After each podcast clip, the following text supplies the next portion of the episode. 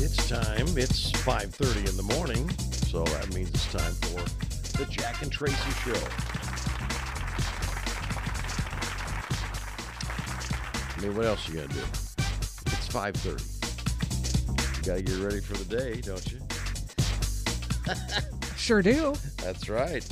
So that's what we do.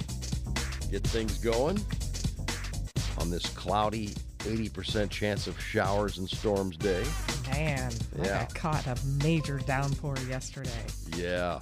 Man, Boy, it just, did, didn't it? I just, I mean, like, I mean, it didn't look great, but I, of course, didn't take my umbrella. Was out at an appointment and had to make my way to the car, and oh yeah, my gosh, good luck.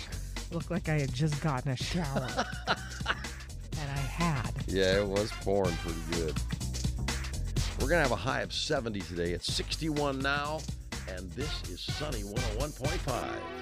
Sunny 101.5 with Tell Me Something Good. Tell me something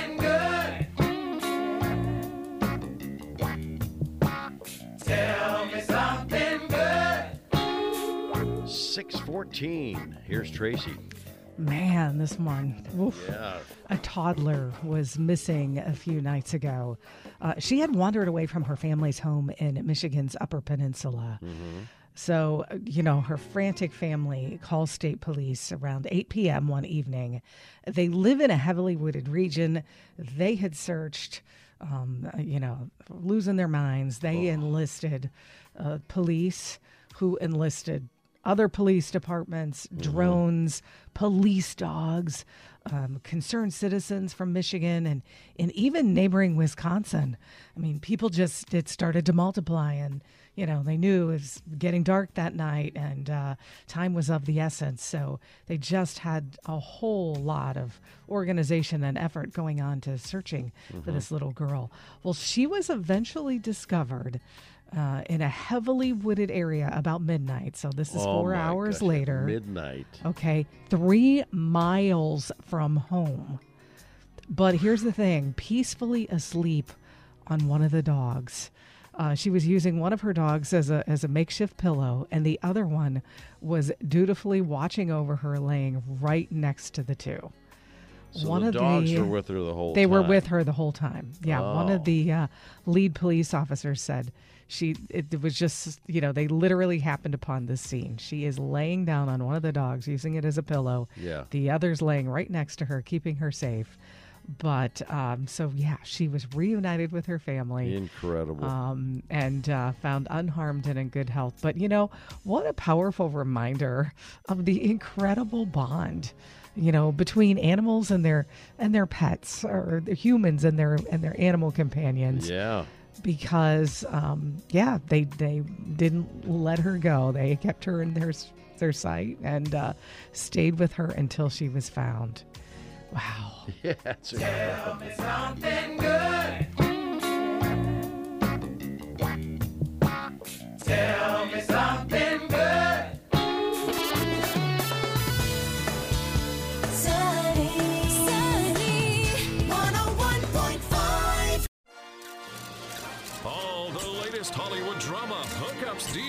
and scandal. Radio Paparazzi on Sunny 101.5. All right, it's 656. Here's Traci. Thanks, Jack. Well, Shakira has been leveled with new charges of tax fraud. This time, she's accused of failing to pay more than $7 million in taxes in Spain back in 2018.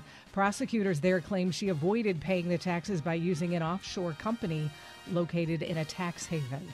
Shakira currently lives in Miami and hasn't commented on the latest charges. Mm-hmm. Well, Taylor Swift's Eras Tour concert film is going global. It's a, concert film of her record breaking world tour, and it's now set to hit theaters worldwide. The debut, October 13th, it's going to hit theaters in more than 100 countries. Now, early estimates for North America are that it will bring in up to anywhere between 75 million and 125 million opening weekend. That's about right. Yeah. Mm-hmm. Okay. It, now it, it has to beat Justin Bieber's Never Say Never. That's the concert film that currently holds the record at 73 million in its opening weekend. Well, speaking of records, Vegas has a new king. Barry Manilow has just overtaken Elvis Presley for the most shows at Westgate Las Vegas Resort and Casino. wow. Yeah, the Copacabana singer played his 637th show this past weekend, uh, breaking the the record during a series of shows that are benefiting a number of charities he's chosen. Uh, he honored the late legend, though. He covered Hound Dog, wearing this red jacket with a, an Elvis uh, lightning bolt logo Oh, stitched on the sleeve. Yeah. Uh, his achievement was recognized during a concert last week as well when he was presented with a key to uh, Vegas. Now, starting in 1969, Elvis Presley began his own residency at the Westgate.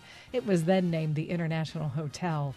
And uh, by 1976, the King of Rock and Roll had played 636 shows before his untimely death the following year.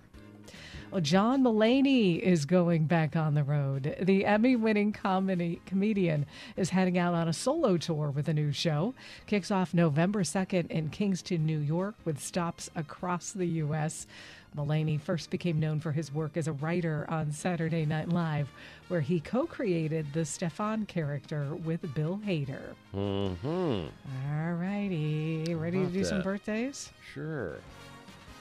All right. All right. Uh, celebrating a birthday today is, hmm, Gwyneth Paltrow. Okay. That should be easy enough. Mm-hmm. Um, that should be easy enough. He's, she's probably wow. She's probably hit the big. I'm gonna say she's 50. Good guess. She's 51. She's 51. Yeah, last year was the milestone Oh, for her. okay. All right. I should have remembered that. I didn't. How about Anna Camp? Anna Camp. Mm-hmm. Um, Anna Camp is yeah, younger. I, I gotta say 38. I, I got a vague idea who that is. I'm just gonna say 38. That's the one. She's uh, Aubrey Posen in the Pitch Perfect movies. Yeah. She's 41 today. Yeah. mhm. And I like when you she, I like when she tells me who they are, and I still. um, I kind I got kind of got a vague idea who she was, but now you'll know who Steve Kerr is. yes, that I do. Um, and Steve Kerr is uh, let's see, hmm. Steve Kerr is in his fifties, like fifty-five. 58. He's fifty-eight. Sunny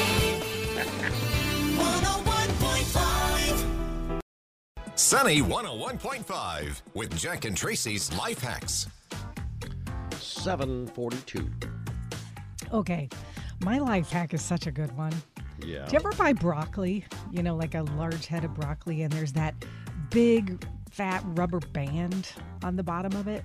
Yes. Okay. Keep that rubber band. Keep it. Keep it in your junk drawer, Mm-hmm. and then you wrap that around the lid of any jars that are tough to open. They are the perfect width and like consistency, rubbery consistency to give you that extra grip you grip need. that you're looking for. Isn't yeah, that could a be good fa- one? Yeah, it is a good one. That rubber, just just have And a- it costs you nothing. You're then- just not throwing it out. There you go. I like it. Now you got a cough, and you're coughing Mm-hmm. uncontrollably, and you can't Mm. stop it. Oh, What do you do? what do you do? You raise your hands above your head, and it will stop. Huh. If you're coughing uncontrollably, it will stop. You just raise your hands and it'll stop. That's it. So Wow. next time you have a- an uncontrollable cough, let me know how that works. Okay. Now think of that little ditty, and you'll never forget what to do. Jack and Traci's Life Hacks, making life just a little bit easier. Sunny 101.5, 754. It's time for Go Figure. Well, this actually, this Go Figure actually could be um, Tell Me Something Good. There's no doubt about that. All right. But you really do say, wow, go figure. When you come to a, a, a server restaurant in Massachusetts, Okay. well, he was surprised uh, with a $1,300 tip from a dining club dedicated to leaving big tips every few months. Uh, Tulio Mal- Mal- Maldonado is his name.